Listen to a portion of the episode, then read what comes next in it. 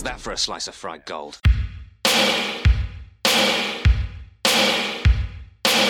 You think this is a fucking costume? This is a way of life. I'll be back. Just a flesh wound. I'm not gonna hurt you. I'm just gonna bash your brains. Take your sticking paws off me, you damn dirty ape! I'm sorry, Dave. I'm afraid I can't do that.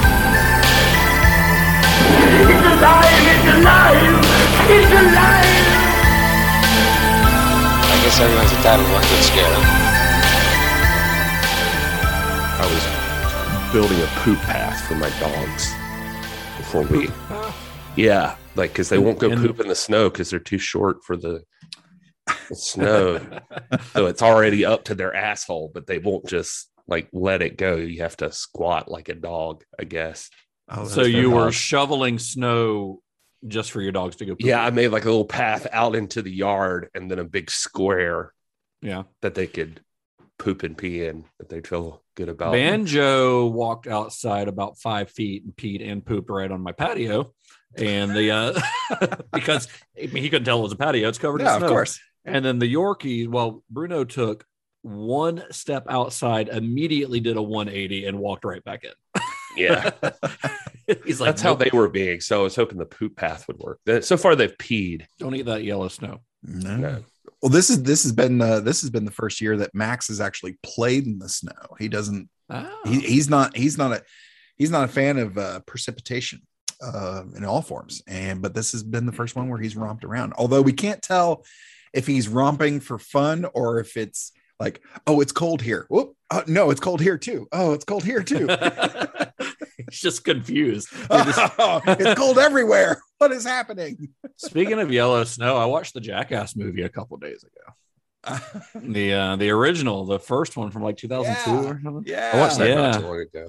Man, it's hilarious. Cat has, Cat has so adamantly funny. refused to watch those. That's Wow. so weird. That's how my wife is too. I watched I watched all of them a little while back, and uh, Jennifer was not having them. Yeah, Bunny watched the first one with me. I think she'll watch the other one. She she, you know, I don't think she ever watched the show like I did, but she watched it sporadically. I was obsessed with it. I loved that show in high school and stuff. Uh, and watching it in the theater, the first movie was one of the funnest. Like I've never heard an audience laugh that much throughout a movie, except in maybe like Borat. Those might be like the two best audience reaction movies I've ever been to. But Nice. yeah, it. I mean, I would say it holds up, but I guess it probably doesn't. If like, if I can't imagine somebody watching it now having no concept of what Jackass is, you know, and Yeah. watching it, and and but it, you know, I've got that definitely that a product of its time. Yeah. Yeah, yeah. I mean, it the the finale of the movie is Ryan Dunn putting a toy car up his ass and getting it X-rayed. So that is like the big. That's the big finale. Um, anyway, you guys want a podcast. speaking of jackasses, these freaking kids, right? They are a bunch of 40 jackasses. kids, 42 kids. one island 42 kids in a world, in a, in a country. in a country. What are we doing, Todd? I don't, I don't know what's happening. I was going to let him go. Well, hello and welcome to Cinema Shock. It's the podcast that explores the stories behind your favorite cult and genre films. I'm one of your hosts, Gary Horn. And I'm Justin Bishop. And I'm at I fucked it up. Todd only goes by his his handles on social. That's it. Yeah, he It's has true. had, I only respond to my full internet handles. Todd has had his name legally changed with an at sign at the beginning of it. uh, I'm Todd A. Davis. Uh, at the dawn of the millennium, the nation collapsed at 15% unemployment. 10 million were out of work. 800,000 students boycotted the schools. The adults lost confidence and, fearing the youth, eventually passed the Millennium Educational Reform Act, also known as the first Cinema Shock Roulette episode. Wow, he went for it. I, I really wish I really wish you would have done that in completely in Japanese. That would have been awesome. I It will say your impressive. delivery was better than when you uh, gave us that joke in the uh, and the pre-production. Uh, well, yeah, well, yeah, yeah, yeah, Yeah, he did the he did the movie guy, the Mr. Movie Phone voice. yeah. Well, yeah, Yeah. a little bit. Yeah, Yeah, yeah. so, That's well- that's the level of professionalism I try to bring to the show, guys. Yeah, so this is a uh, this is the first in what will be kind of a recurring feature here on Cinema Shock, the Cinema Shock Roulette. These are one-off episodes uh, that are kind of standalone. Uh, they're about films that we, we kind of explained this last week, but if you haven't listened to that, because maybe you haven't seen The Matrix Resurrections, uh, these are kind of episodes that we're going to be inserting in between longer series because they're movies that we want to talk about, but we not might not be able to fit them into a series or or you know anything like that. But we still think they're important to talk about. They're important parts of the history of cult cinema so we don't want to just skip over them i mean yeah we could do a whole uh, kenji Fu, uh, fukasaku series but it would last five years so, so we're not going to do that so for the first episode in this cinema shock roulette series we're discussing a cult film from the year 2000 that's often regarded as one of the best films by its prolific director.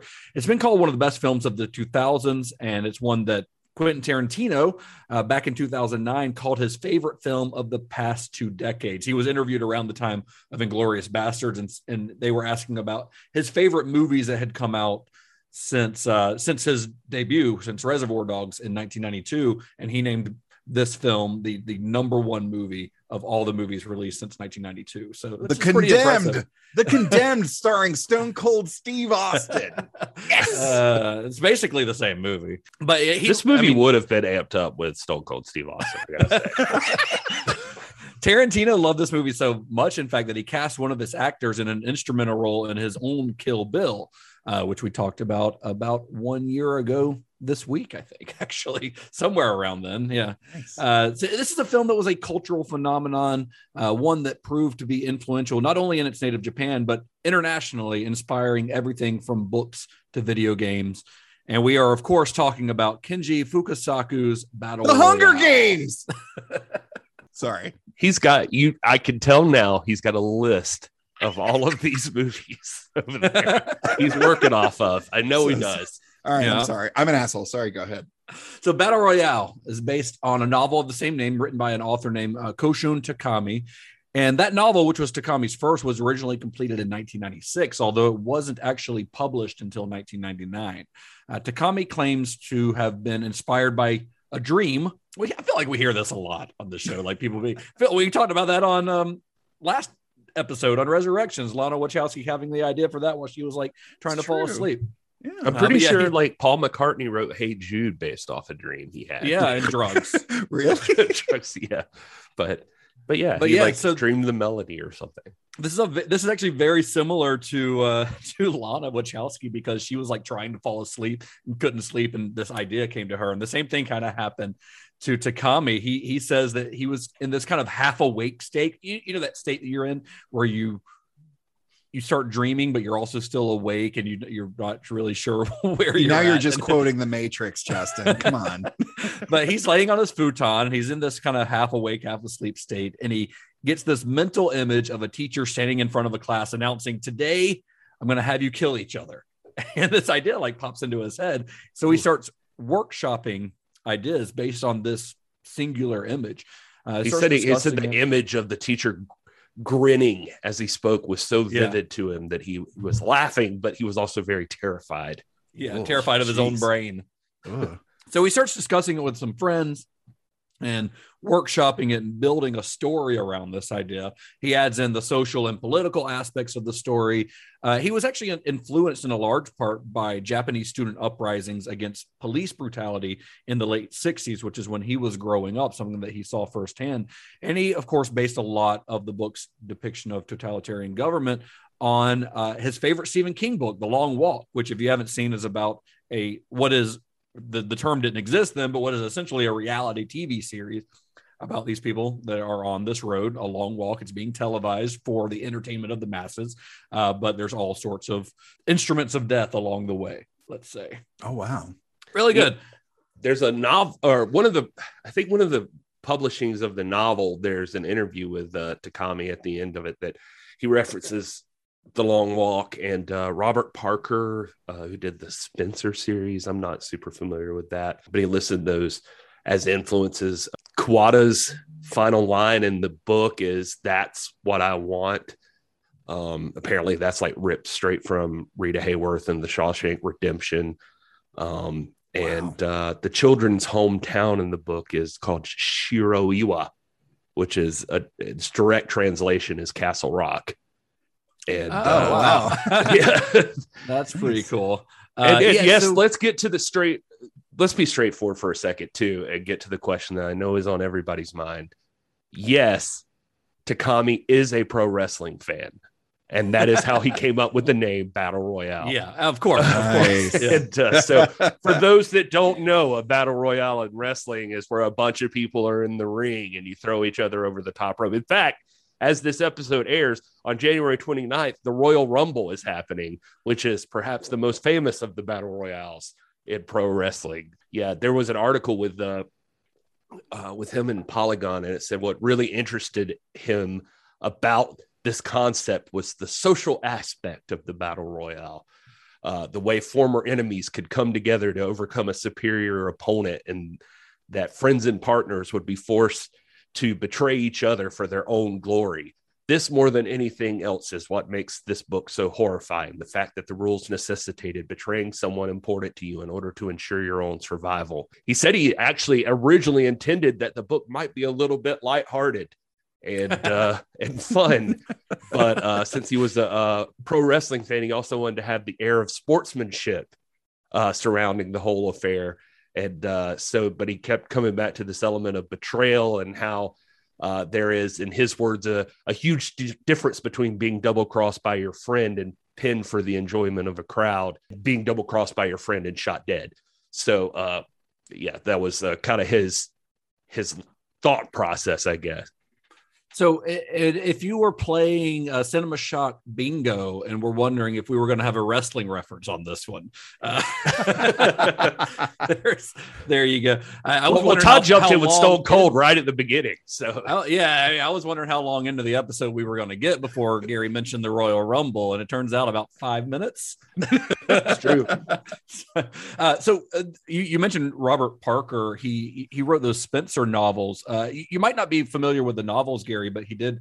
Uh, th- th- there was a TV show based on it called Spenser for Hire that was pretty popular back in the Oh, 80s, yeah. which starred Robert um, Urich and his partner, played by uh, a gentleman named Avery Brooks that Todd might be familiar with. Yeah, I am. so there you go. Commander also wrote- Benjamin Sisko from Deep Space Nine. For those also, who uh, don't I think he got his own. I think he got his own spinoff uh, for a little while on that, or or something along those lines. His character. so. Yeah. Yeah. Anyway, I don't. I've never read any of the books, so I'm not sure where how they how they relate to battle royale. They do, doesn't seem like he well i think those were like his favorite things and so he had like a what I, I forget now there's stuff about it in the interview but something about that character he really liked and had that was like his initial idea for a book that he was going to write and it turned into this whole other thing Gotcha, gotcha. Well, uh, he he ends up writing the book again. It was about 1996 when he wrote it, and it got entered into the 1997 Japan Horror Fiction Awards, but was eventually rejected during the final round of the awards due to its controversial subject matter, which resulted in no winner at the awards that year. Uh, because so all three members of the final round selection committee, they're trying to decide between the last the final books, uh, decide on a winner, and all three of the members of like the the jury or whatever, they agreed that it was actually the best work of the year, but declined to give it an award due to its content. So they're like, this is the best, but we can't give this an award because of Such what it Bullshit. it's really weird, right? So they but the thing is, they didn't give the award to anyone else. They didn't think any other book deserved the award over it. yeah. Isn't well so i was i was looking more into this when i when i saw this and and so the real problem seems to be is that like right before this there was a, an issue where a 14 year old student in japan I mean, this is more than an issue. yeah this, is, Well- this is a major crime. yeah well so a, a major crime uh, a 14 year old student murdered one of their peers and left the victim's severed head behind in the classroom for the uh, for the other students to find uh, then also admitted to having beaten a schoolgirl to death and attacking another one and so people were kind of up in arms that the similarities were a little too much. And so they disqualified Battle Royale based. This really Yeah, has something for every member of the family to enjoy. yeah. Yeah. You know? yeah, but this was real life. And so they were like, uh, too soon. Yeah. Too yeah, soon. yeah. I mean, I, and I understand that. we'll probably get into it later, but that, I mean, it's been tied to a bunch of different like true life crime events. Yeah, it has. Yeah. it has. And and of course, as we know, uh, we've talked about this on the show before. When a work gets this type of reputation, especially before its release, uh, whether through controversy or censorship or whatever, uh, it makes people just want to see it that much more. Uh, so when Battle Royale was published in April of 1999, it became an immediate hit. It uh, sold more than 1 million copies before being translated into nearly a dozen languages. And then only a year after its release, the novel was adapted into a manga that was also written by Takami. And, and he actually, from what, what I understand from interviews with him, he actually seems to prefer the manga to the novel because he was able to tweak some of the characters in ways that he didn't think worked completely before. And the manga was uh, incredibly popular as well, even possibly even more popular than the novel. And then, of course, after the manga, we got a feature film directed by Kenji Fukasaku and written by his son Kenta Fukasaku. Oddly, he has not done anything since. There, I know, isn't that strange? Yeah. Yeah, the he is son, not the son. the writer, the, The- novel. Oh, the writer. yeah, Oh, because this Really? this, this book was huge, and he hasn't really done anything else. wow. The last thing I can find from him is him like posting something about how a publisher had said he wasn't going to write anything any anymore. And he was like, That's not true. I never said that. And supposedly was working on something, but just never It's been 22 Yeah. years. but nothing's ever happened. so let's talk a little bit about Kenji Fukasaku. Okay. Uh, so Fukasaku was born in Mito, which is in the northwestern region of Japan in 1930. Uh, so when he was about 15 years old, his class was drafted uh, and he worked as a munitions worker during World War II. He worked in a munitions factory. Uh, his entire class worked in a munitions factory during the war. And then after the war, he immersed himself in film, watching a lot of films that were made outside of Japan. Uh, he got really into that stuff. And eventually he would study cinema at Nihon University. So after graduating in 1954, uh, he became an assistant ri- director at the famed Toei Studios. We talked about that actually back in our Kill Bill series. Uh, I, th- I want to say that was during the uh, Lady Snowblood episode, if I remember correctly. I think right? that you're right. Yeah. Yes. he made But his the reason I say that is because uh, Fukus, uh, Fu, Fu, Fu, Fuka, Fukasaku, his wife and uh, mother of his his baby mama, um, is uh, uh, Sanae Nakahara, who is the bad lady in Lady Snowblood. She's the female member of the gang. okay, just for a and- well, callback. And and Meiko Kaji, who you know plays Lady Snowblood herself, actually appeared in some of his films back in the 70s as well. He made his directorial debut in 1961 with two featurettes, featurettes being not quite feature length, but not quite short length. They're about 50 some odd minutes a, a piece. Uh, he made two of them called Drifting Detective Tragedy in the Red Valley. And then its sequel came out that same year, later that same year, called Drifting Detective Black Wind in the Harbor, which is a fucking cool name. Uh, both of those starred Sonny Chiba. Yeah, apparently, Cool. like in, in in back in the day when you sign on with like a studio like that, like Toei, like they'll they'll give you like these little short featurette style movies to like test your chops or get you used to directing or something like that. And uh, see what you're made of. yeah, see what you're made of. And so like Sonny Chiba, who we you know obviously we talked about him a lot with the Kill Bill thing. Um, he was discovered by Toei Studios in a talent contest in 1959.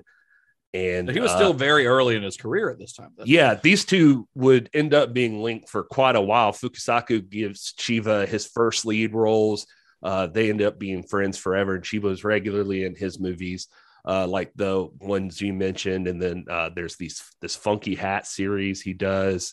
He's in Battles Without Honor and Humanity 2, Hiroshima Deathmatch, Virus, Samurai the- Reincarnation. That's the same one that Meiko Kaji is in, is the, the second one. Oh yeah, okay. So then Yeah. yeah, so yeah, basically Fukasaku is Scorsese to Chiba's De Niro, but but Chiba's not battle royale, so more on that some other time, I guess. Yeah, yeah. We'll do we'll do the Street Fighter one day. That'll that that's a good Nice. that's a good cinema shock roulette episode. Uh, Street Fighter, Sister Street Fighter. We'll do a little double feature or something. But Sweet. so uh, Fukasaku spends the next two decades making his name as a director of yakuza films. Although he did, uh, he did also direct the 1968 Japanese American sci-fi co-production, The Green Slime. So he, he veered a little bit into the horror sci-fi stuff, but mostly yakuza films. Uh, in 1970, he was recruited to direct the Japanese scenes of another U.S. Japan production, Tora Tora Tora, after Akira Kurosawa pulled out of the project. That was a very famous movie about Pearl Harbor. It came out in 1970. So it, it, was showing basically Pearl Harbor from both the American and Japanese vantage points. And they had an American director doing the American stuff, and in this case, Fukasaku doing the Japanese side of things. So at this point in his career, Fukasaku was already a well respected director in Japan, uh, even having his film Under the Flag of the Rising Sun selected as Japan's entry for Best Foreign Language Film for the 1972 Academy Awards. Cool. And it was that next year, though, 1973, that saw Fukasaku releasing one of his most influential movies. Uh, one that Gary Gary mentioned it briefly there, but it was it was the groundbreaking Yakuza film, Battles Without Honor and Humanity. Uh, otherwise, this this series is also known as the Yakuza Papers, depending on kind of where where you look. The Yakuza films have been around for a long time, and the the genre had mostly up to now been tales of chivalry set in the pre-war period, uh, before World War II. But Fukasaku took this more kind of ultra violent documentary style approach to these films. He he was very much inspired by the French New Wave. If you watch the Battles Without Honor and Humanity film, there's a lot of handheld camera work. Uh, there's even like you know freeze frames as you know when someone dies and the, the name flashes on the screen. So and so died this day. Very documentary like, which is something we actually see pop up in in Battle Royale later. Uh, and he sets the film in a very chaotic post-war Hiroshima it's a very it's an incredible film. Uh, I actually watched the first three Battles Without Honor and Humanity films this week, uh, including the one with Sonny Chiba, which is has been my favorite of the bunch so far because Sonny Chiba is incredible in that movie. He plays kind of a villain in it. But the Battles Without Honor and Humanity is the best thing I could describe it as is that it's like the Japanese Godfather. Oh, uh, It's it's basically about these all these yakuza families in Japan, and it takes place over the course of many, many years. And it's they're a little tough to follow at times because over the course of the five films in the original series, because uh, they, they brought the series back later on uh, in the I'm going to say in the 90s, but in those early films, they introduce you you follow probably a hundred different characters over the course of five films. So they can get Jeez. a little hard to follow at times but it just creates this tapestry of this epic story about the japanese underworld essentially the crime world. And uh, they're, they're definitely worth watching if you have a chance. They're pretty easy to find streaming. They, they were really hard to find for years and years uh, and now Arrow Video put them out. They're on the Arrow streaming service. They they were on Shudder streaming service, and they might still be on there. I'm not sure, uh, but I watched them on Arrow this week, and yeah, they're definitely worth checking out if you're in if you want to look further into his career. So this film, the, the first one comes out. It's a commercial and critical success, and it resulted in uh, eventually seven sequels by Fukasaku, five in the initial series plus three other movies based on the series that were directed by others. These all came out within the course of the initial five came out over the course of two years. Five movies. Whoa. Yeah. so they were they, he was shooting them back to back to back and, and releasing them like that.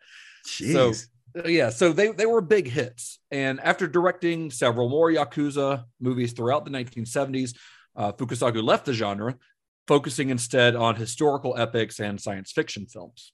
He's well respected in Japan, ends up becoming like head of the Directors Guild of Japan in like 96 and 97. He won the government's uh, medal with the purple ribbon for accomplishments in film. And, uh, but, but after that period, like you're talking about, he, it's kind of strange. He ends up more as like a journeyman director. He's yeah. just like doing a bunch of stuff. Yeah. I mean, his filmography is all over the place. There's this big stretch of Yakuza movies. And then, yeah, there's a bunch of just like, I mean, the genres are all random, like all all over the map. And over the course of his career, he was credited as the director of 62 films, uh, sometimes directing as many as four or five features a year. Jeez. So, I mean, that's not unheard of in, in Japan as much as it is here, uh, especially back in that time, like because uh, they they had a similar a studio system that was not unlike what Hollywood had, you know, where Hmm. directors were signed a contract with a studio, and Wow. so it was more of like a job a lot of times like hey you're assigned to this and this and this but even now takashi miike uh he he came out with his 100th feature a couple of years ago which is insane yeah yeah. yeah His his personal life is fine, I'm sure. yeah, sure. Yeah, he's- he's good. uh, but Battle Royale would prove to be, out of 60 plus features, Battle Royale would prove to be his most controversial and possibly his most influential. Uh, it would also end up being the last film that he would ever complete. Bum, So bum, Fu- bum. Fukasaku has said that his decision to direct Battle Royale is a direct result of his time working in that munitions factory back in World War II. So he tells this story. He tells us a lot in interviews. Uh, in July of 1945, the munitions factory came under fire, gets bombed. Uh, the factory employed a lot of high school age students that had been drafted to work there during the war. And during the attack, the kids couldn't escape. So they dived under each other for cover. So if you're on the top of that dog pile, you're kind of screwed. Uh, Yeah. And a lot of them died. And the surviving members of the class had to dispose of the corpses of their classmates. These are 15, 15 year old kids. And it was then that he realized that the Japanese government had been lying about the war, about the reasons behind the war and their reasons for entering the war. And he kind of developed a hatred and distrust of adults in general, which is something that he never really, even as he became an adult and even as he became an old an old man, he never really lost that. The screenplay for the film for Battle Royale was actually written by his son, Kenta Fukasaku, which I think is pretty cool. I mean, you don't see a lot. His, son, he was pretty, he was a little older when he had his son. I think he was in his mid 40s or so when his son was born. So a little older than most people are. Uh, but Kenta was actually the first one that brought the book to his father's attention. He had actually seen a display for the novel in a, in a bookstore and bought it because the, the striking cover, uh, the cover's like, it's like a black background and these big bold letters battle royale if you watch the director's cut of this movie the, the the way the title looks on the screen. I know todd Yeah. watched the director's cut. That's how that's the cover of the book those big Oh, okay. block letters. Cool. Uh, and then it had this tagline that said 42 junior high school students annihilate them all. That was the tagline of the book. And he's like okay i got to check this out. So he took the book he buys the book takes it home but he didn't read it right away. He kind of you know tossed it to the side. And then one day his father is visiting and he sees it lying on his kitchen counter and it caught his attention as well.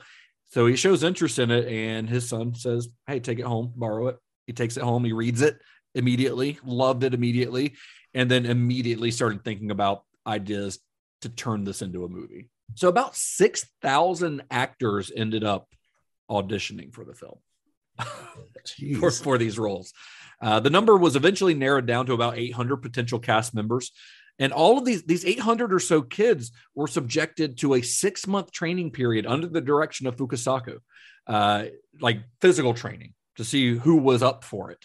And of that 800, 42 were ultimately cast as the junior high students in the film. Now, I'm not going to go through all 42 of these uh, as we talk about the cast because that would be boring. Plus, some of them don't last very long. in the I film. think we should pay respects and yeah, just let's list off all all of the kids right now. Hey, in feel in order in order in which they died. Go ahead, Justin. I'll just let somebody look. I'm sure there's a list out there on Wikipedia or something of them. So I'll, just, I'll let our listeners do a little bit of their own legwork on that one. But we will discuss some of the more like, notable roles in the film. Uh, starting with the lead role, uh, Shuya Na- uh, Nanahara is the, the main guy. Uh, he's played by Tatsuya Fujiwara. And this is one of Fujiwara's first roles. Uh, he'd later go on to be known for roles in the live action adaptation of Death Note. Uh, he played Light in Death Note. If you've ever seen Death Note, the either the American remake or the anime series, you'll know who Light is. He's a one of the main characters of the story. Oh yeah. And he also played the villain in the popular live action uh, Rurouni Kenshin films, which is another anime adaptation. The role of Noriko is played by Aki Maeda. She uh, she was only 14 years old when she made this. She was one of the few actors in the movie who was actually the age of the character that they were playing, but she was she was one of the youngest. Uh, and she later appeared in um, she was in some of those Gamera movies from uh, the 90s, actually before this, when she was a little bit younger. Uh, she was probably about 10 or 12 when she made those. Uh, but then she was later, after after this movie, she appeared in Godzilla, Mothra, and King Ghidorah, Giant Monsters All Out Attack, which came out in 2001 and is arguably, in my opinion, one of the top five Godzilla movies. Well, that the title of that just rolls right off the tongue. Well, uh, Godzilla GMK is what is traditionally known as Oh, okay. in the states. Yeah, but uh, I, I think Godzilla, Mothra, King Ghidorah, Giant Monster All Out Attack is probably a more literal translation of Do you the think- do you Japanese title. Do you think they fit all of that on the ticket stub when you Yeah. go to the theater? uh, Okay. it's a great movie. Have you seen that one, Gary? You watched all these a while back, didn't you? I started down the path. I don't know that I've seen that one honestly. It's I would I would recommend it. It's it's a super if you if your favorite thing about the Godzilla movies is just monsters beating the shit out of each other, uh, which why what what else would be your favorite thing about Godzilla movies? Of course. Uh, then then this one's pretty high up on the list of Godzilla movies. nice. Uh, an actor named Taro Yamamoto plays uh, Kawada. Uh, so he is he's the one with the the uh, bandana, The head the around his headband. yeah, yeah. So uh, Yamamoto at 25 was one of the oldest actors in the film. Although, as I mentioned, very few of them were as young as the characters. But his character was actually supposed to be a little bit older. He was one of the two characters who was supposed to be older than the other kids anyway. Uh, and interestingly, I started looking into Yamamoto's life, and his, this guy's a very interesting dude. Uh, he actually left acting about a decade ago. Uh, after the Fukushima nuclear meltdown in March of 2011, uh, he became a protester in the anti-nuclear movement. And later, he he resigned from his talent agency to focus fully on activism. He essentially retired from acting to focus on activism, and he has since devoted his life to politics. In 2019, he formed a new political party in Japan, a left-wing anti-establishment party called Reiwa Shinsengumi. And he actually ran for governor of Tokyo in 2020. He came in third place. He got like over 10,000 votes, I think. So he's and he's still very active as and, and very well known in Japan as a Oh, wow. as a kind of political activist. That's pretty cool. Yeah, really neat. Another of the older actors cast in this was uh Masanobu Ando. He was also 25 or 26, depend I've, I've read it both ways. Uh, at the time of the film, so he's 25 or 26 years old. He's the other exchange student, the one that doesn't have any lines in the whole movie that just shoot with the kind of crazy hair, you know? Yeah, yeah, yeah. yeah. Yeah. Uh, and he's, I, I love that guy in this movie. He's got a great screen presence. he, he really does. He had started his career in a film called uh, Kids Return, which was direct, directed by Takeshi Kitano. Uh, we'll talk about him here in a minute. Uh, he later appeared in the first thing I, well, I guess probably I'd seen Battle Royale first, but another thing I'd seen him in was Takashi Miike's Sukiyaki Western Django, which is this really fun English language sp- Japanese spaghetti Western that Miike directed. Uh, we're going to do a Takashi Miike series on this podcast one day. We absolutely have to. Obviously, we can't talk about all 100 films, but uh, but I think we could, over the course of maybe two or three series, hit some of the high notes of his career because he is a fascinating filmmaker, and and Oh, yeah. honestly, like I love his stuff a lot. We could just do like 100 days of Miike or something and just do just back to back days of it. That'd be awesome. Oh God, Jeez. but yeah, we all uh, quit our jobs. Yeah, well, yeah, yeah. exactly. Uh, if anybody wants to fund that, we'll start a Patreon for it. Yeah, Kiriyama, um, the, the man with the unlimited Uzi uh, yeah. bullets. He, Oh. uh, yeah, he like like you said, he'd been an actor in a ton of different things, but apparently he petitioned for this role. Like he he really wanted this this part because uh, uh, by his reasoning, quote, the more people you kill, the more important you are in this film. I mean, yeah, he's not, he's not, he's not, Not wrong. wrong. You definitely last, you get more screen time, I guess. Yeah, it. I mean, Kenta Fukasaku was actually talks in some of the documentary stuff about being pissed at his pops for uh, right right as filming began. He came up to him and told him to rewrite this character because uh, he needed him to be more of a lead role. I guess he because in the book, like he's he's a student. He's not Yeah. like a rando put in there, and he he like leads the gang. Maybe one of the ones, maybe the gang he kills at the very beginning. But uh, you know, he flips a coin to decide to join the game at all or whatever. Like he's he's kind of a Huh. psychopath and uh, has no empathy or anything, but also doesn't care about playing this game either. But I guess uh, the director decided he wanted a lunatic running around with an Uzi, and so Yeah, I mean, what it's fun. wanted him to be rewritten. he said uh, his son said uh, he he said quote it turns out I don't like the decent guys after all. So we, we mentioned Takeshi Kitano. He is uh, this guy is easily one of the most famous and recognizable actors in the film.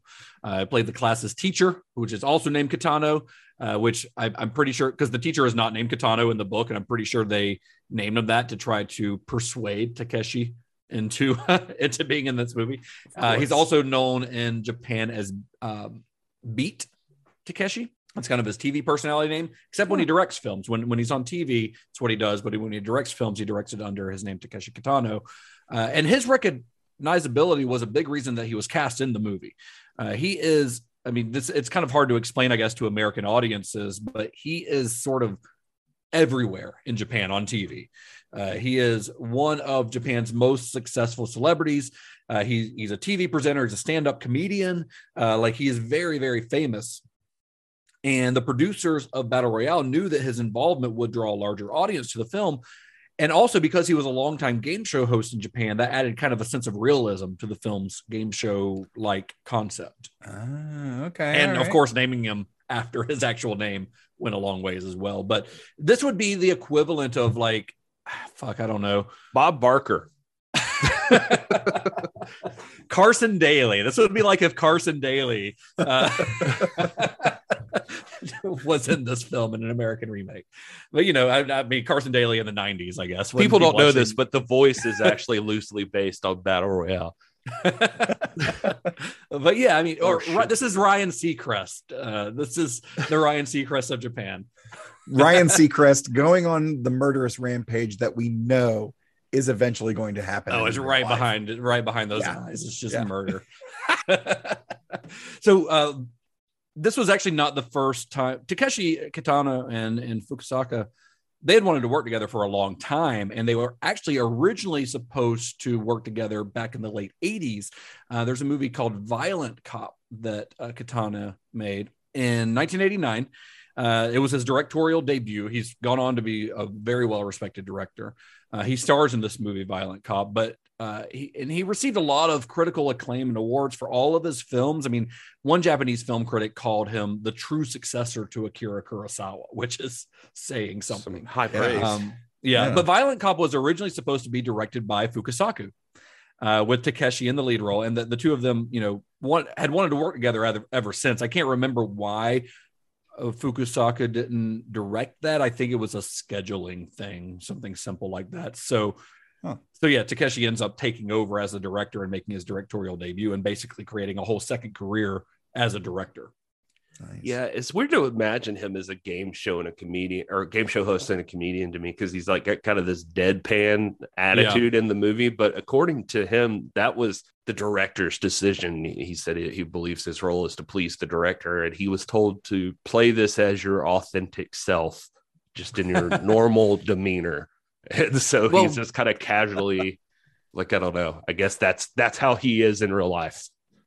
Yeah, I mean, it, it's weird to me because I have I've never seen any of his comedic stuff, but I've seen uh, obviously I, I think this is probably the first thing I saw him in. I've also seen Outrage, uh, which came out about ten years ago or so. It's part of a series of yakuza movies that he directed and stars in. I think there's probably two or three of them at this point. Uh, but I'd seen that, and and that's another very serious, very violent film. Uh, and I'd seen his Zatoichi remake where he plays Zatoichi the Blind Swordsman, and it's none of those at all hint that he's any kind of comedian. You know, uh, Yeah. he was also in Gary. He was also in Johnny Mnemonic, by the way, small role in that. Oh, weird. Yeah, so you may remember you. You if you go watch Johnny Mnemonic now, you will recognize him. Yeah, he plays Dolph Lundgren. He does. He's, in, he's the he's the Jesus prophet. he plays Dolph Lundgren playing the Jesus prophet. That's the, uncanny. that's So the is- level so- of com- so we are- comedy this guy deals with. So you know his comedy. Yeah. Okay. All right. uh, so there are a couple of other notable actors in the film. Some of the more notable roles. Uh, those include uh, Ko Shibasaki as uh, Mitsuko. Uh, she's the one, the kind of uh, the pretty girl who goes crazy, you know, who's always doing her makeup. Uh, she's kind of one of the sub villains, I guess you'd say. And Mm. Chiaki Kuriyama as uh, Chigusa. So Kuriyama is probably most recognized to faces uh, to, to to Western audiences and to listeners of Cinema Shock. She's probably one of the most recognizable faces in the film, actually, because she appears in Quentin Tarantino's Kill Bill as Gogo Yubari. And that was a role that she got specifically because of her work in Battle Royale.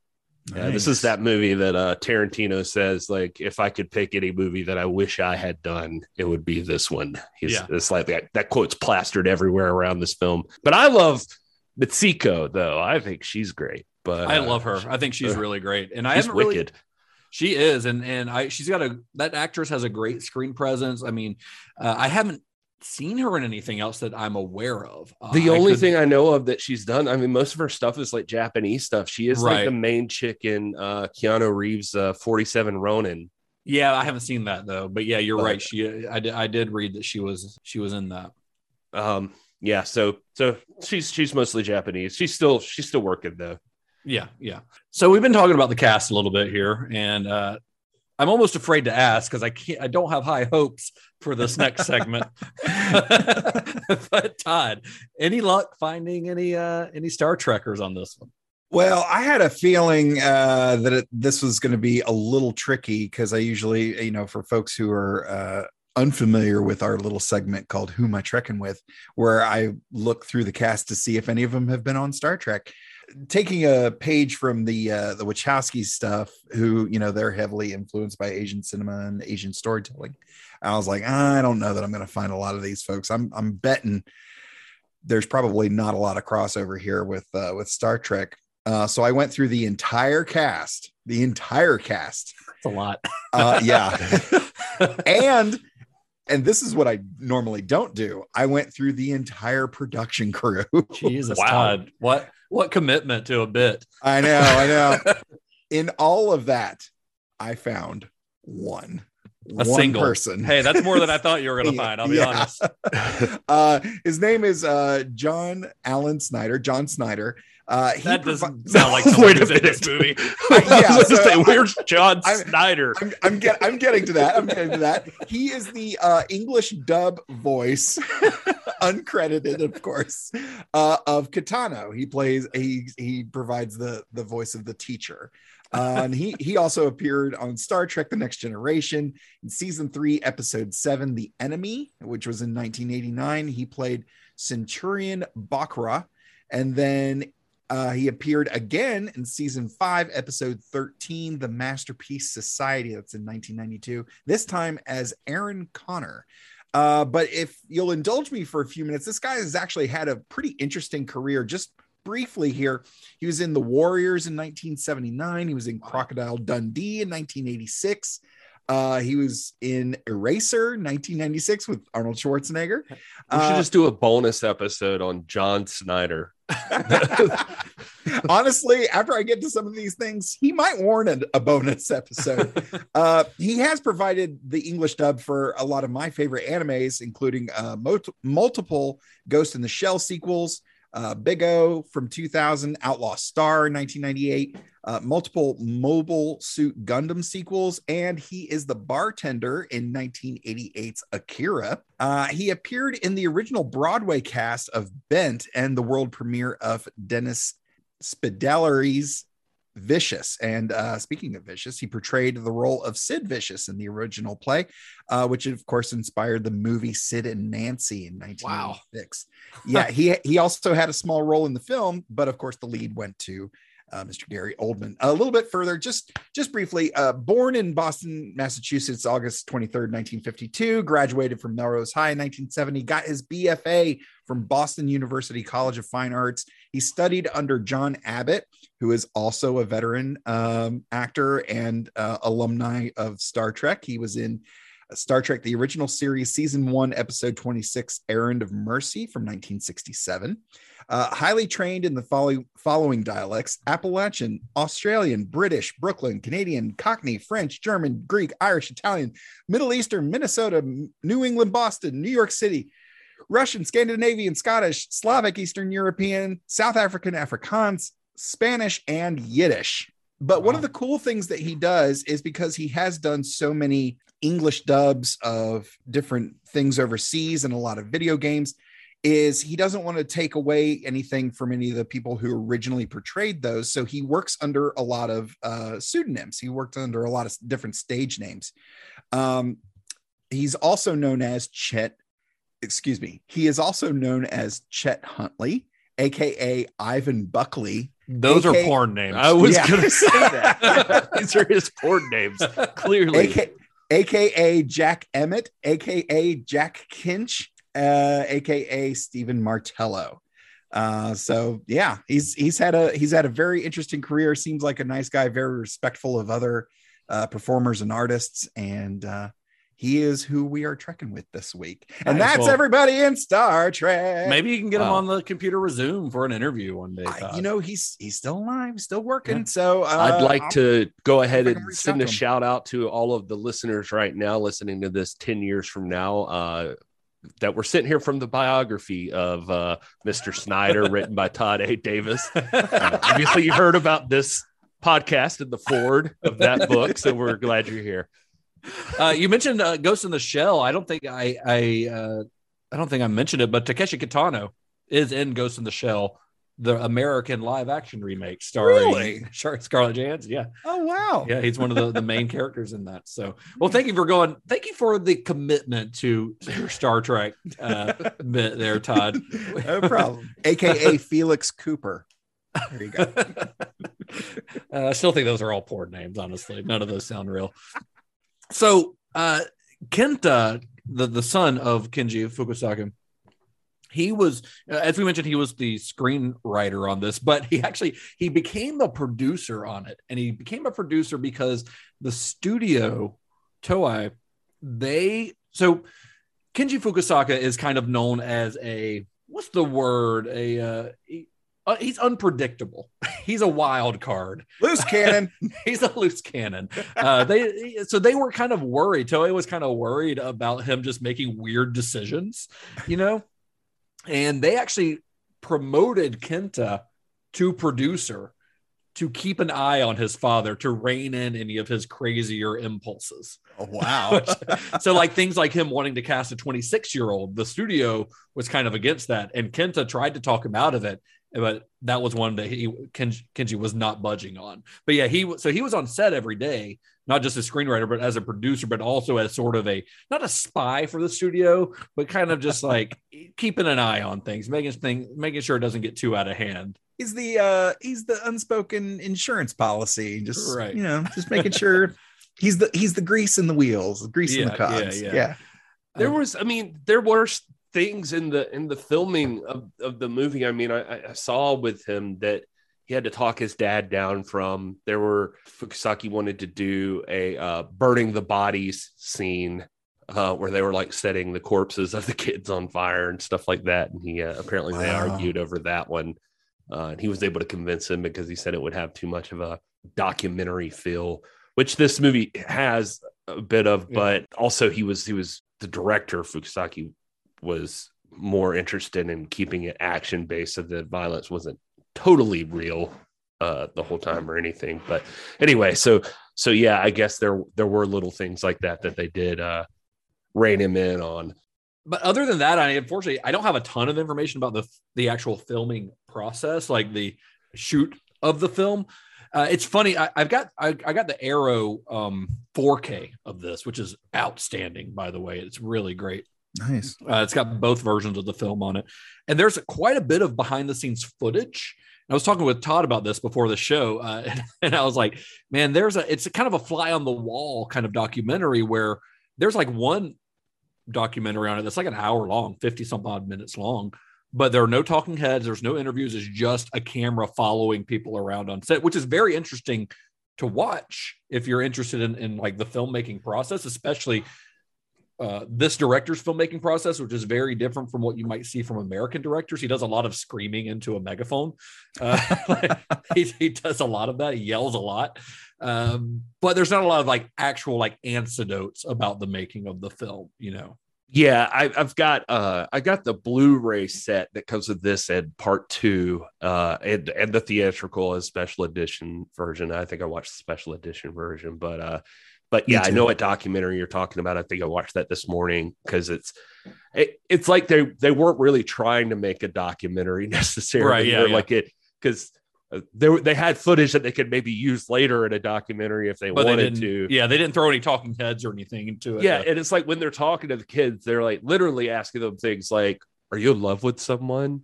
You know, and yeah, do you do you have a girlfriend, or you know, like what makes you happy? What is your dream? And there are a couple of shorter ones on the on on at least on the set that I got that uh were clearly like made for Japanese television. And it's the same kind of thing though, just kind of interviewing the kids about kind of random stuff or hearing their thoughts. I mean, there's there's a bunch of kids. And it's, it's interesting to watch because it's kind of an interesting window into a completely different culture uh, and the and the way that films are promoted in Japan versus here, uh, but not terribly informational. Yeah, I mean, most of the stuff I got from it was just that like they began shooting on June twentieth of two thousand, Yeah. uh, and then last day was September second of two thousand. Of course, they came back in a several months later. I did find that uh, they they shot so they shot the film all over Japan, but the main location, that island, was an actual uninhabited island called uh, Hachijo Kojima, which was several hundred miles south of Tokyo in the sea. Uh, so, this- AKA Joe DiMucci. so other than I, I say it's uninhabited, but it was inhabited by wild goats, which you see a lot of in the that that footage on those Blu-rays. a lot of goats just hanging out in the background.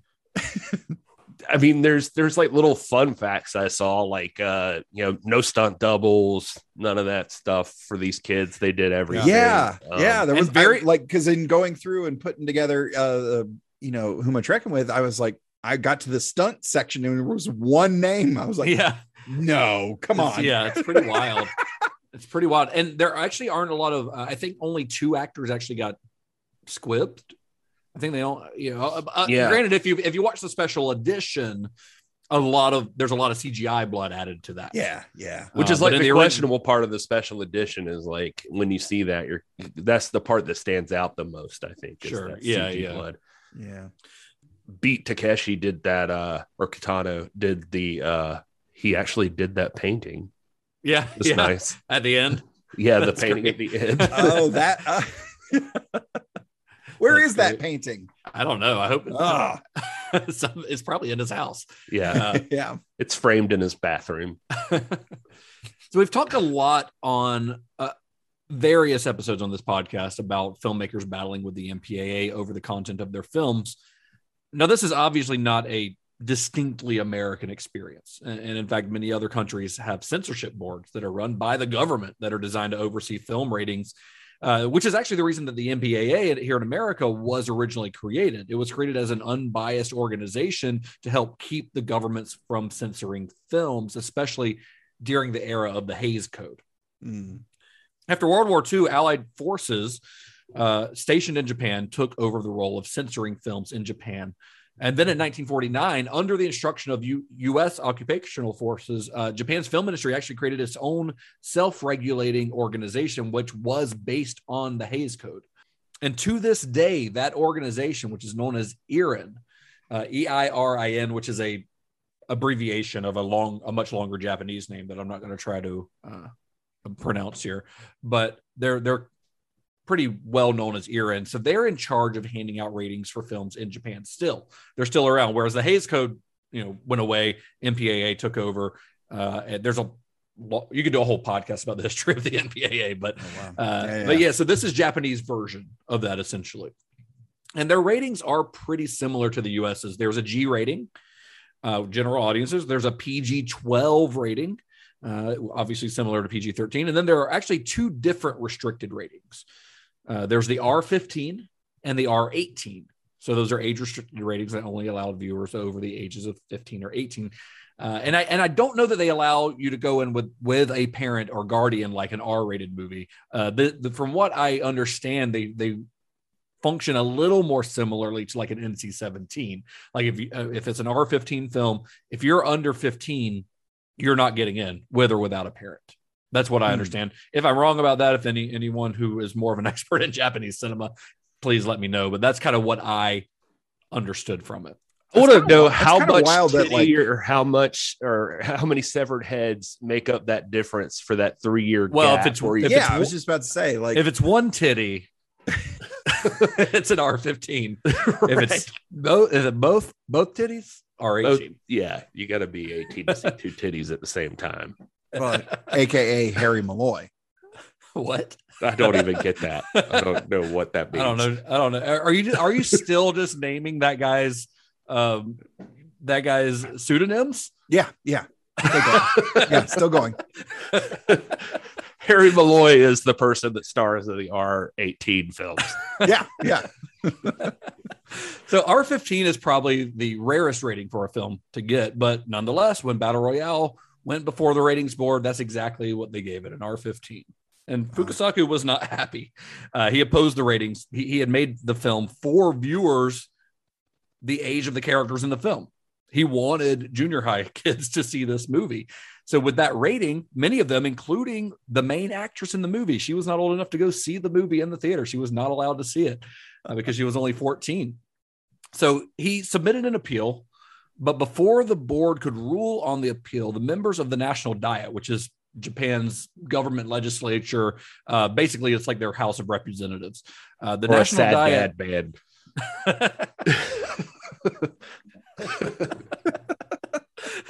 Did you read that McSweeney's article about your Yeah, favorite sad dad man? Yeah. It's good. but the the National Diet said that the film was harmful to teenagers, and furthermore, uh, they cri- they actually criticized the film industry's ratings. Uh, so Fukasaku ended up dropping his appeal to appease the diet because he was worried because this had led to them criticizing the industry as a whole. He would actually he was actually worried that they would pursue an increase in film regulation if he kind of pushed the subject. Hmm. So he did what any self-respecting film director would do is that he went to the press and he made a statement encouraging kids to just sneak into the movie, which they did. A lot of them snuck into the movie. and tell and tell the national diet to just go focus on carbs and and and you know not eating certain things after a certain time of day and things like that He was like, he was essentially like, if you're wanting to know how to deal with the parents that don't want you to see this film, you've got to sneak into this film to see Right. see what it's all about. This is Yeah. what you do from here. And of course, as we've learned time and time again on this show, when someone censors or attempts or attempts to censor a work of art, all they're doing is shining a light on it. All they're doing is making people want to see it that much more. Uh, it becomes that much more appealing. Like, oh, you don't want us to see it now? I've got to see it because I've got to know what you think I shouldn't be allowed to see. Exactly. That- that's What's the fuss about? time. I need to know. So yeah, it's it's immediately you're just asking for it to become more popular. Yeah, and that's exactly what happened here.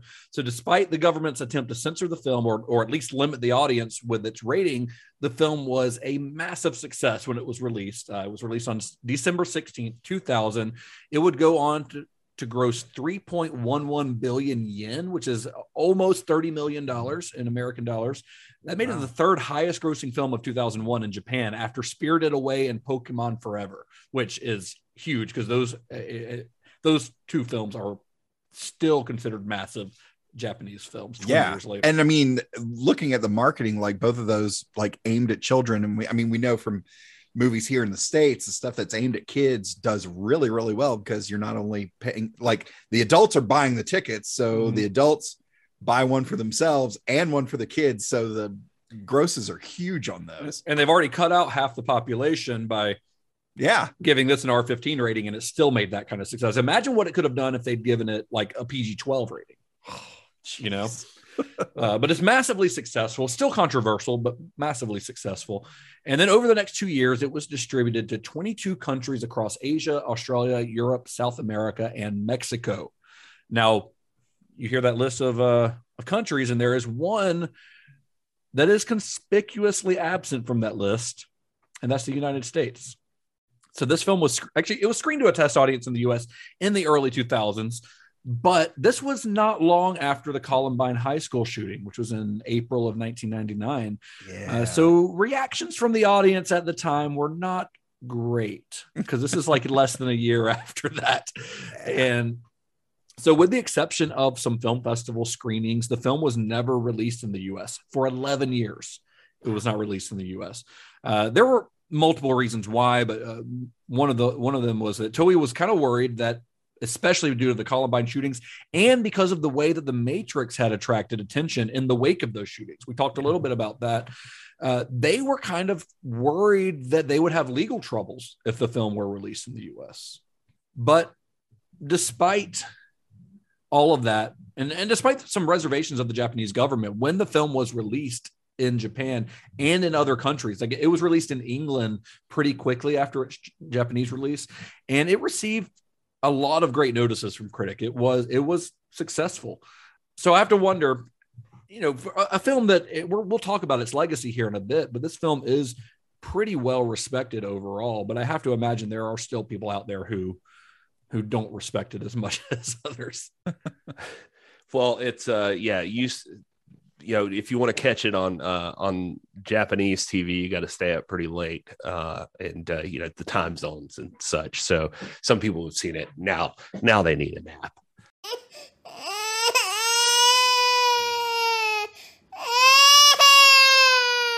Wasn't my best one. That wasn't your best segue, but You know what?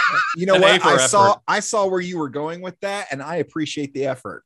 thanks thanks it was on the spot too so i, I Yeah. give myself some cushion for that uh but yeah there there are some people unhappy with this movie uh, I, I think some people are disappointed in gen- so i'm prefacing this this way because the reviews for this one are less funny than a lot of the films because i think some people are just expecting like a critically great movie and they get a little disappointed. And I think a lot of people are set with the expectation this is such a violent, horrible movie because of the way it's portrayed. And if you watch it now, it's it's kind of tame. Uh, compared yeah, to- but but in 2000, the the landscape was a lot different. I feel well, like. I'm, and I'm just saying, but like when some of these reviews, like in they're more recent. Yeah. yeah, they're more recent, and uh, so I, I think some people are disappointed there. But anyway, uh, here's Tornike nine zero one one nine zero five six eight one nine. Who you might know is on Instagram. yeah.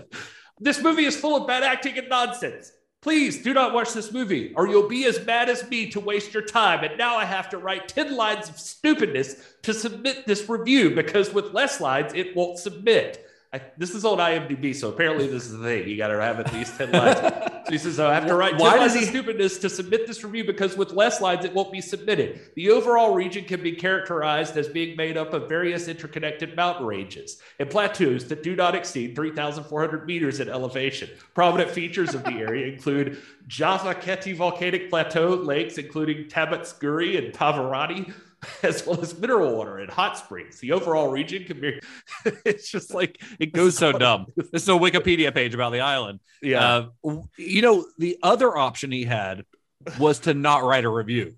yeah. Could have done that. Could have done or he could have uh, listed uh, all the uh, stage names for uh, for for John Snyder, Yeah, true, true. like AKA Ian Alden. Ian Alden still sounds like a porn name. Uh, Gary McBain says, I have read some people comment that this film is harrowing, brilliant, compelling, etc. I can only ask, what the fuck are you smoking? This film is so bad that it is an in- inadvertent comedy. The acting, plot, cheesy scenes of violence, all of it, utter garbage. This film is so bad that it's good. Quite possibly, this is the worst film ever made.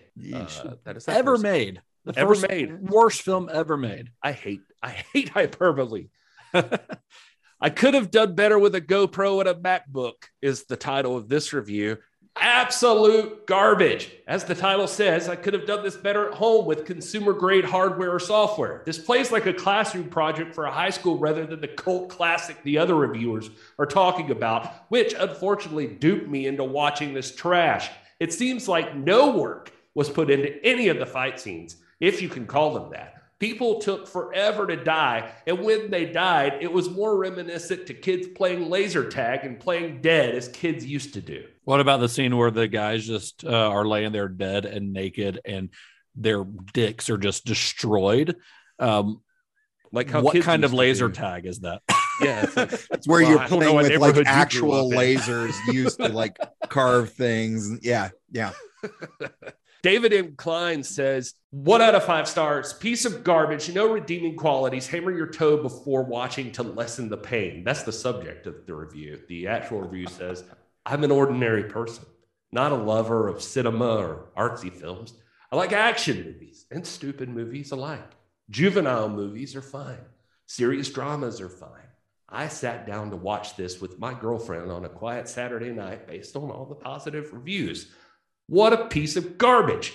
I wish I could get back those two hours of my life. I see all these five star ratings and I wonder if I'm missing something. Then I am reminded of the song lyrics All the people tell me so, but what do all the people know?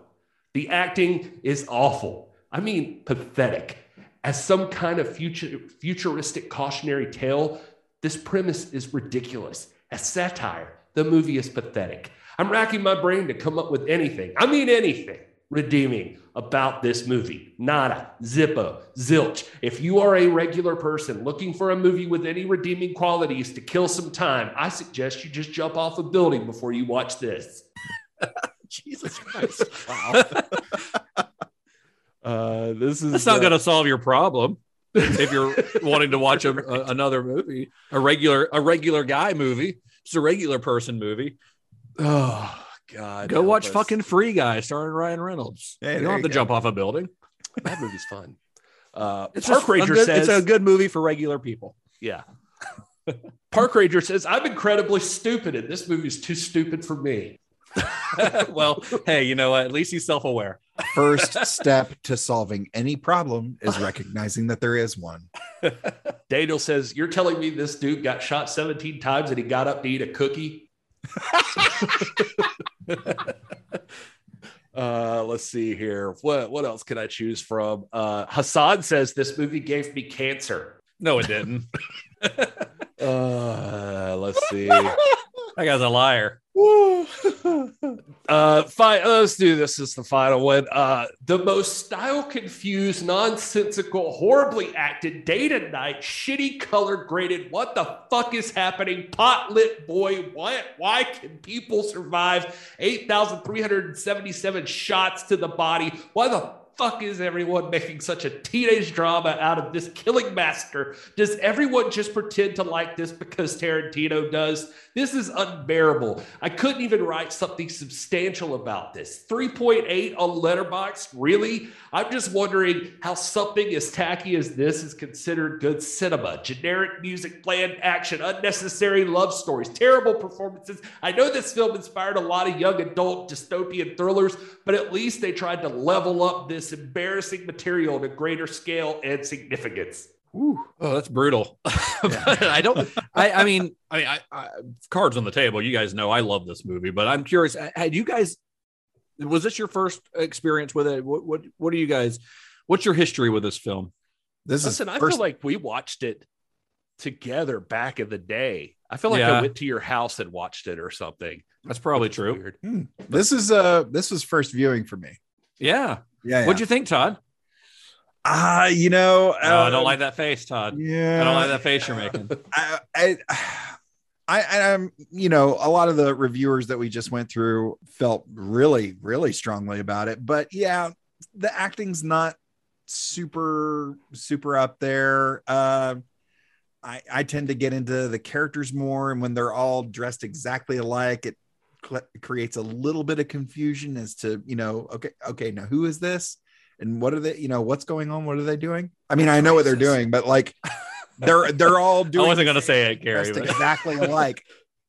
the, the way the what? I said that's racist, Todd. I I said they're dressed alike. God. No, no, no, yeah. Uh, anyway, when they were like 40 how many? 43 44 42. 42 kids Yeah, but like two was, die immediately. I was like that is that is too many.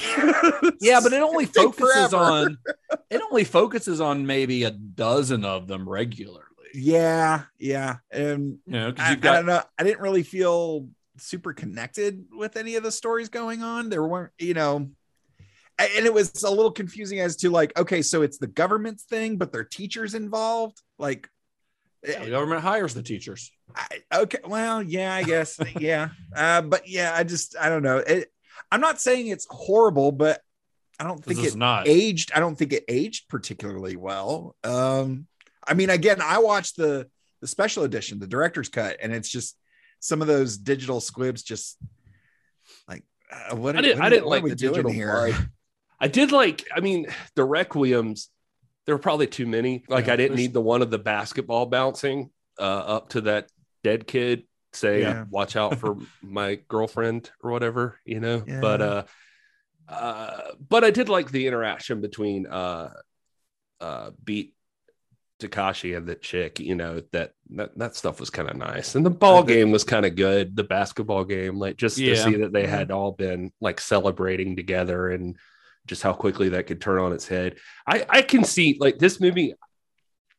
I could see people not liking it. I could see why you wouldn't like. uh But I enjoyed it, and oddly enough, I I didn't expect this, but the wife enjoyed it, and uh so uh, I was kind of expecting her to give me that other side of it, but she actually was like, "That's really good. I like that movie." And uh, I don't know. It's uh, it, it, it I, I I get what you're saying, Todd. Like I, I see like certain parts of it that I feel like there's there's stuff you're missing, or it is kind of a big leap to go from like the school to, you know, the the, yeah uh, island they- of killing each other. But like all the- the kids boycotted school what the hell were they all doing there the um yeah I, I feel like i saw a bunch of reviews when i was going through them all too or like people that were huge fans of the novels or the novel and the manga or manga uh that hated the way the movie did stuff um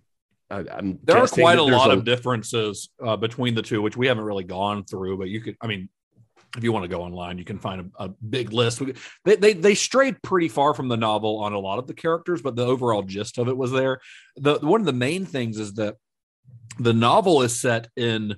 It's not set in Japan. It's set like present day instead of in the future, and it's set in this sort of fictional country of this like eight, this like a unified Asia kind of country, which was something Oh, that wow. Japan was actually working towards in World War II. So this the novel kind of takes place in a present day where Japan won the war and they've created this like big uh, state that kind of encompasses all of Asia.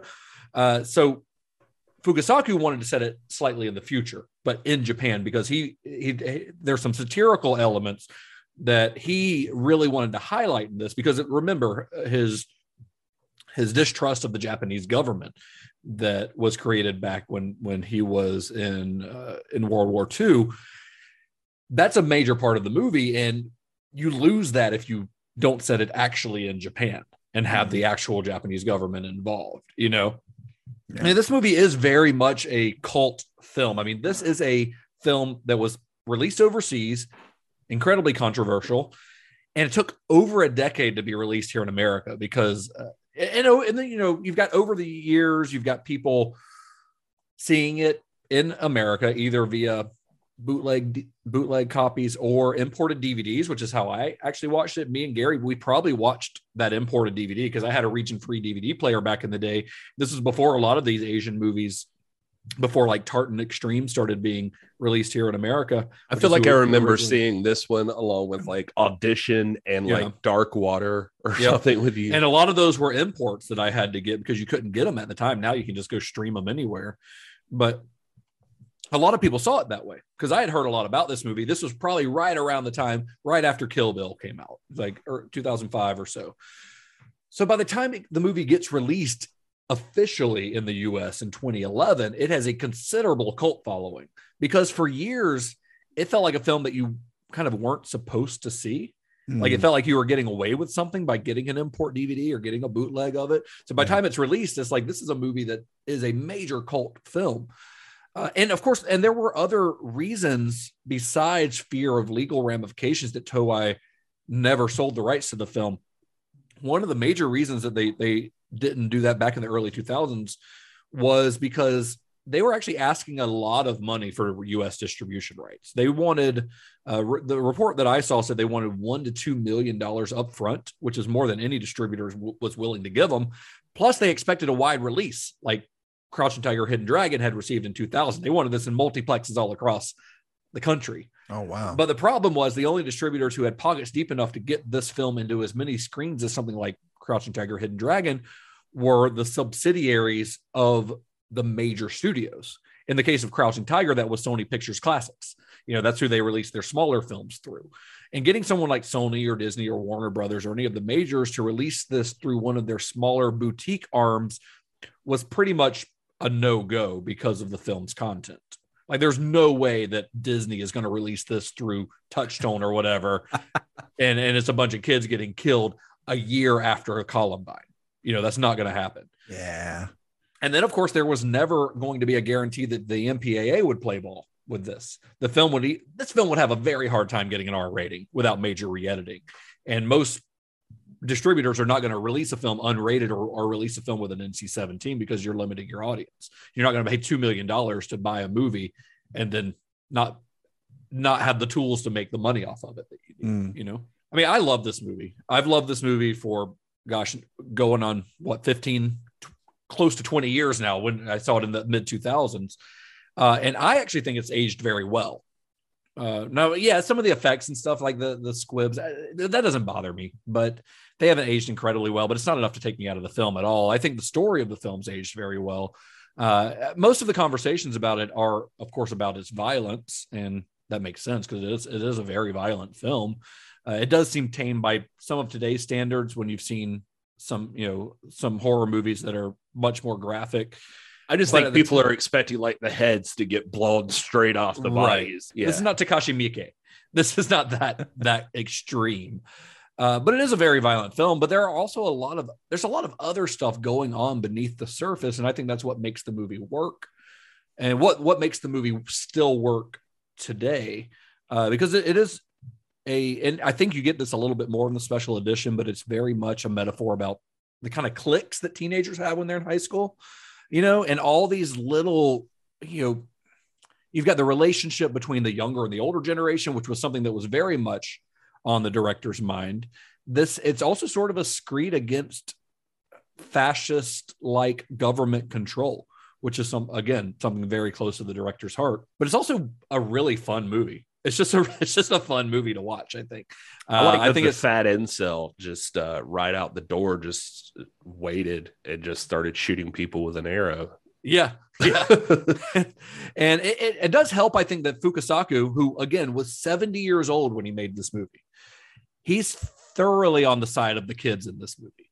Uh, even though, th- I mean, there are obviously heroes and villains among the kids themselves, uh, but he always paints the film's true villains as the adults. The adults are always seen as the true villains. Even the kids that are bad, who are who end up being villains, you get a lot of flashbacks that kind of explain their behavior, especially in um, uh, what's her name, Mitsuko, Yeah, uh, which I think that I think that seems only in the special edition.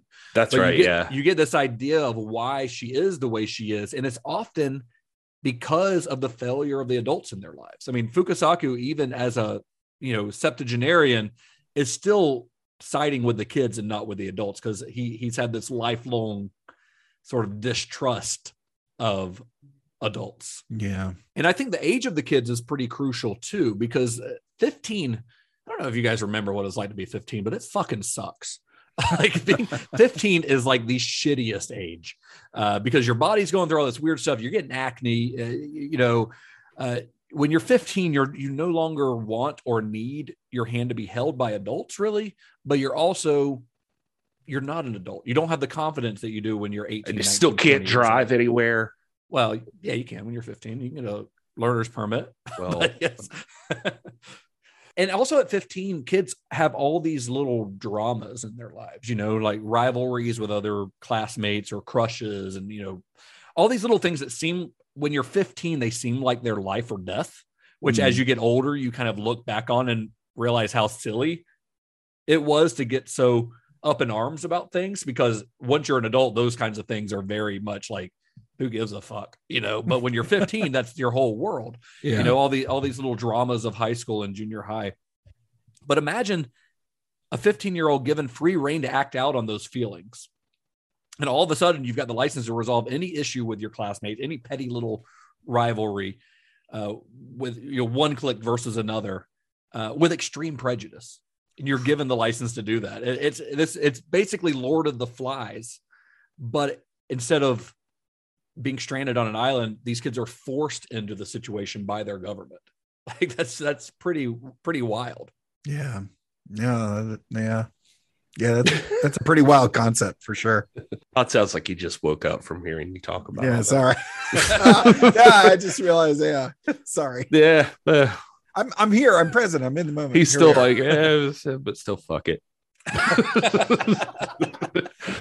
now due to the film's popularity in japan something really interesting happened that i can't personally think of another example of but a special edition of the film was released. We've talked about it uh, we, we've mentioned it several times on the show but what this special edition is that we're talking about it's it's got an extra eight minutes of footage but this wasn't footage that was left on the cutting room floor the first time around that they reinserted as like a director's cut. It is sometimes referred to as a director's cut but this was actually mostly newly filmed material.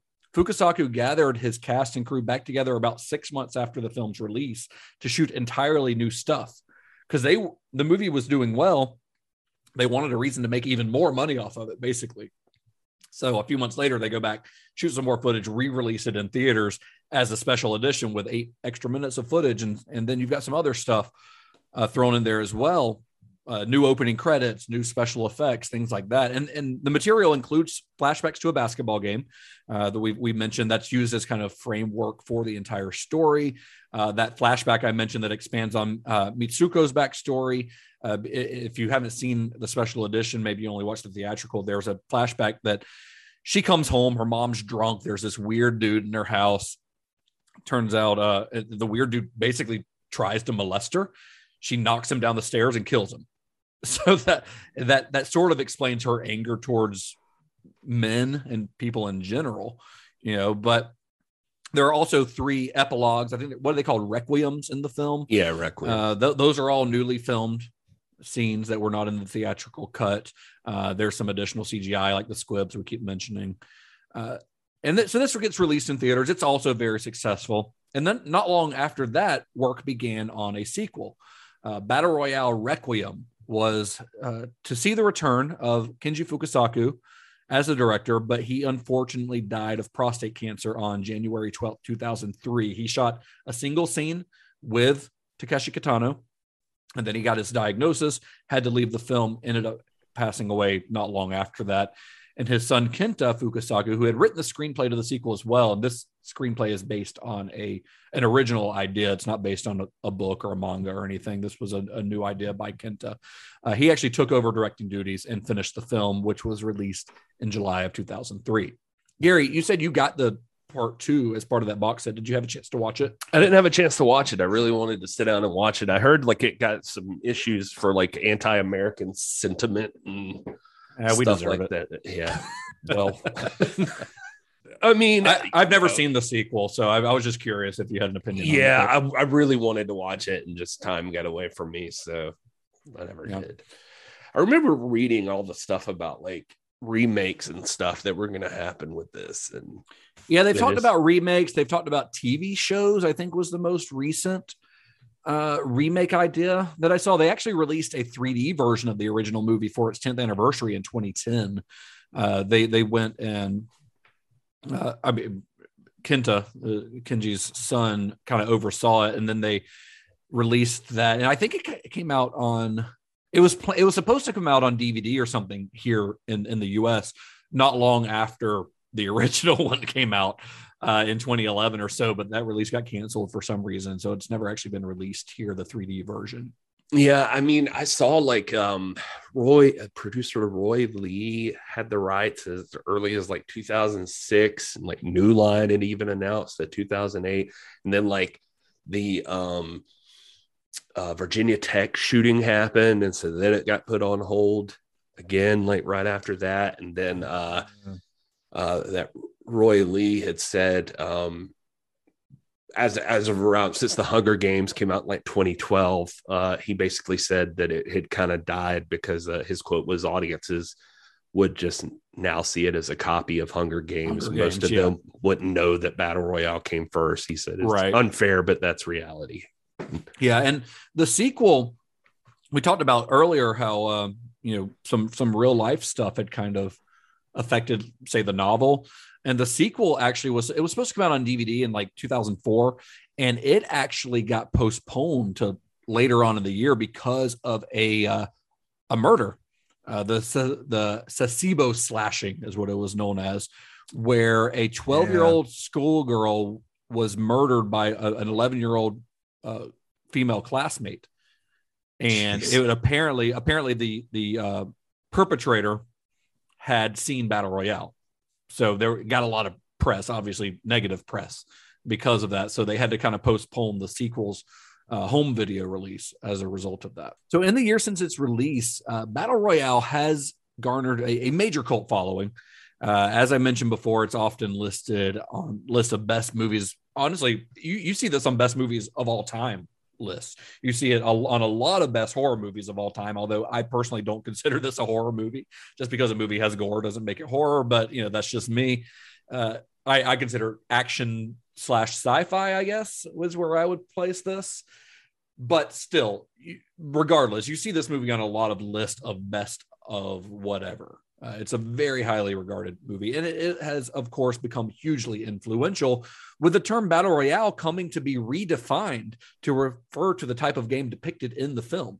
Uh, of course, we've, we've mentioned the Hunger Games. It's hard not to think of the Hunger Games when you're talking about the influence of Battle Royale. Although Suzanne Collins claims to have been unaware of the book and the film when she wrote the original trilogy, uh, but the similarities are pretty striking, and that's that's a little hard to believe. Although the author of the original novel says that hey, you know, sometimes writers just arrive at similar ideas from different directions. It does happen, which is true. So you know, who knows? You And see it in com- you see it in comedy all the time.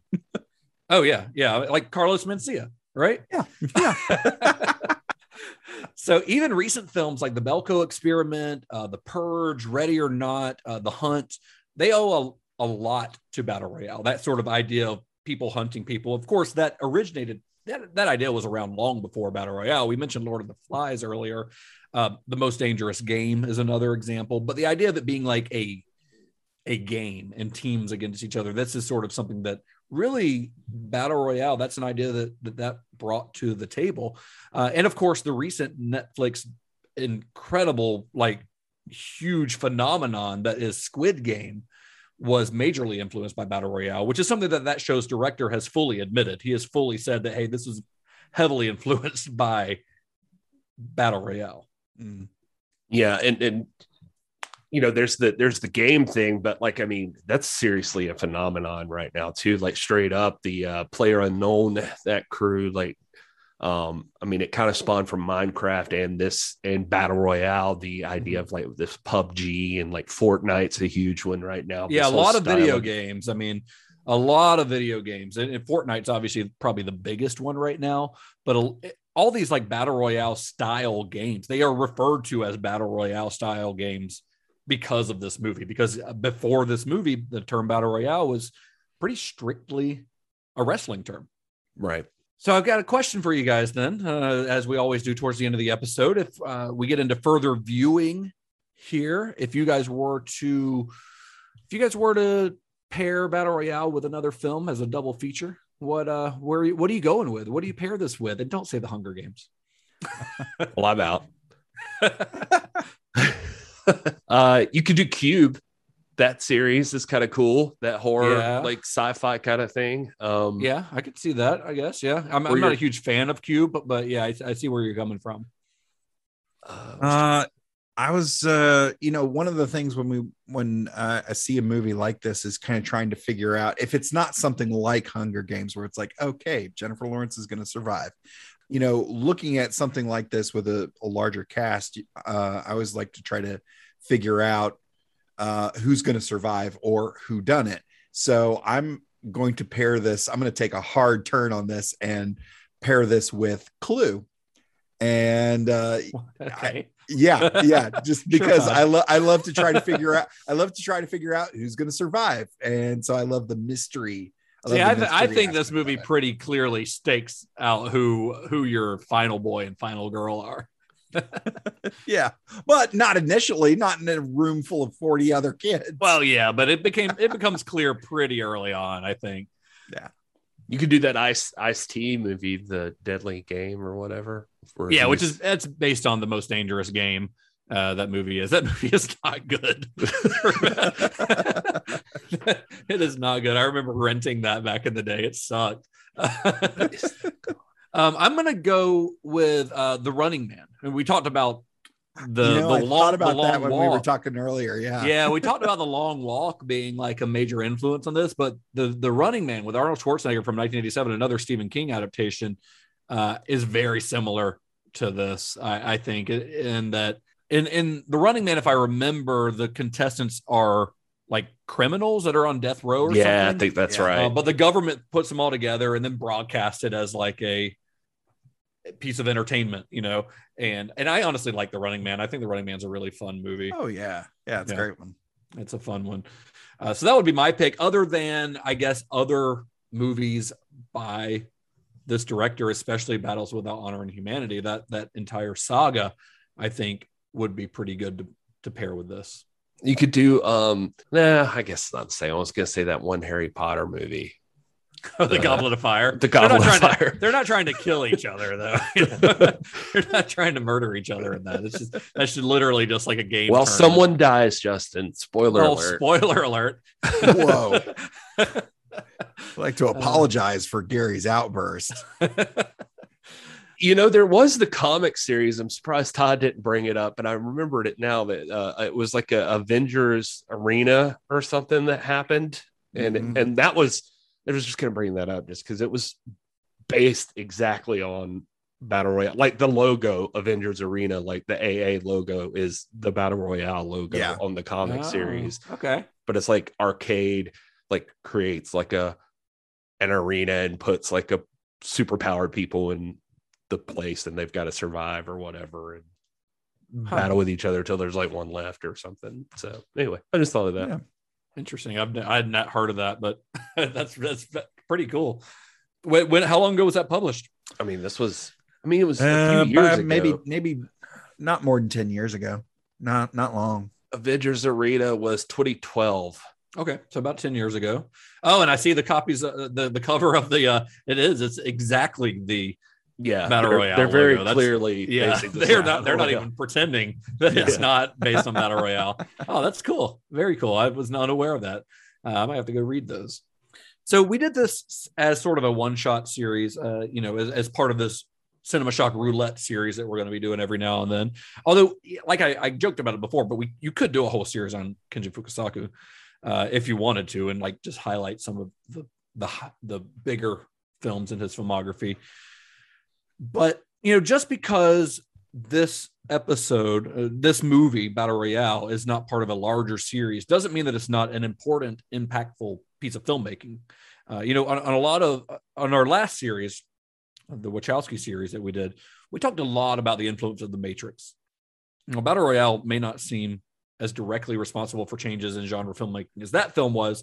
You know, the Matrix is basically changed action movie filmmaking forever, but the influence of battle royale is pretty huge. I mean, whether Hunger Games is a direct, you know, dir- if it's directly responsible for something like the Hunger Games or not, uh, regardless, I mean, something like we mentioned Fortnite, we mentioned, you know, all these other movies and all these other video games, especially video games, I think, are hugely in debt to battle royale. Uh, this this movie is a major influence on genre films. Every film that you will see from now until the end of the time that has some sort of game where people are forced to kill each other will be because of this movie and because of the book. I mean, that's a pretty big piece of I mean, yeah, that's a that's a niche piece of genre, but I mean, I I rattled off like five of them earlier, including like The Purge, which I think is very influenced by this, which is what like six films deep at this point. Mhm. You know, uh, Yeah. so Would you I do to think play that- game? wait, wasn't that that was Jigsaw? Yeah, that was Jigsaw. I was just saying Saw also. like, I mean, technically, Yeah, it was a game. Yeah, yeah. Okay, sure. It's not. It's just Jigsaw trying to kill people, but That's a good point. Yeah, I guess it's not really everybody. But my point is that this is, you know, although it may not seem like it on the surface, this is a major piece of genre filmmaking and a, a it's a huge movie. And if we're if someone were creating a list of the most influential genre films of the last, say, three decades, this is absolutely towards the top of the list. Uh, I mean, it, it would have to be. And I think the I think genre filmmaking is better because this movie exists. So next week we're going to start a new series. You guys ready for this? I'm You guys ready. for a new Oh, series? yeah. I've never been So- more ready. We we've mentioned it before. We've we've teased it. We're going to go into. I think we're doing five or so episodes uh, on this series because we're going to split this this upcoming filmmakers filmography up among multiple series because otherwise we wouldn't be here like most of 2022 talking about his movies. So we're going to talk about them in stages, and this first one is going to be about uh, probably his most well known stage. Uh, we're going to be talking about David Cronenberg. Uh, we're going to start all the way back at the beginning. We're starting with Shivers, uh, which is his first feature length film. And we're going to go all the way through The Fly on this particular series. And don't worry, Nice. down the line, we will talk about Crash. We will talk about uh, a history of violence. You know, we're going to get to those one day. But this series is going to specifically talk about his body horror stuff, uh, which again, he's he's mostly known for body horror, even though that was only about a decade of his career. Uh, but they are some of the most influential horror films that he ever made. So we're starting next week with Shivers. Uh, if you guys want to watch it along with us, you can find it streaming. Head to cinemashock.net. We'll have a list of everywhere that you can find it. Uh, there on the website, you can, of course, always find our every episode that we've ever done. Find all of our series grouped together. So if you want to go back and wa- listen to the Wachowski series from beginning to end, uh, it's there, all grouped together for you. You can find our merch. You can find links to our Discord. You can find links to our social media. Uh, where can you guys be found as far as social media goes on the internet? Hey, Matt, this is Gary Horn on all the things. And if you're a fan of Star Trek, please join me and my rotating panel of family, friends, and the occasional Star Trek alumni, which we actually just secured our next cast member uh, guest for the show. Uh, is it that us- guy we were talking about? Is uh, it-, it is. I'm gonna keep that under wraps for now. Just no. I mean, we, the guy with the porn names. Is it the guy with the porn names? Oh no no no no no no not not uh, no not him. work, you should have him. You should do a whole series of him just coming on as each of his his names. yeah i'm i yeah i absolutely i absolutely might but uh join us for the computer resume podcast a show covering the entire star trek franchise in chronological order for fans new and old uh tomorrow actually I'll be recording our 1 year anniversary show with uh, my lovely wife Kat Davis and you Are you find still on? You're still on Enterprise though. Yes, we are still on Enterprise, but uh, that is uh, drawing to a close. We are we are definitely over the halfway point uh, with uh, with Enterprise, but we're And having when- fun with it. When Enterprise ends, you go straight into TOS. Uh, no, it'll actually go into Discovery. There, there, Oh. there's a few of the short treks between there, but uh, but yeah, we'll pretty much go into Discovery after that. right. Um, and you can find, but the Discovery's not over. So how does that work? Well, it's it's well, Uh, this is behind the scenes shit. We'll talk about yeah, this later. it's uh, and, it- and he can't talk about it too much because it's kind of uh it's a you, you should watch Discovery. Yeah Okay. yeah All right. it's uh it's good but anyways uh you can find the show wherever you get your podcasts uh the computer resume podcast and it's on all the socials at computer resume i am at mr todd a davis on all the socials aka keith osterberg I am at Justin underscore Bishop, uh, Twitter, Instagram, Letterboxd. Uh, you can also find us at Cinema underscore Shock on Twitter and Instagram. Find us on Facebook. Again, we are on Discord and all that stuff as well. Head to our website to find all of that. And until next week, May the wings of liberty never lose a feather. and be excellent to each other. This year's Zensuji Middle School number four's Class E was chosen among 43,000 ninth grade classes. This year's game said to be more blistering than the last. Oh, look there. There he is. The winner's Johnny, surviving a fierce battle that raged two days, seven hours, and 43 minutes. The winner is Johnny. Look, he has the keys. The keys. Johnny definitely has the keys.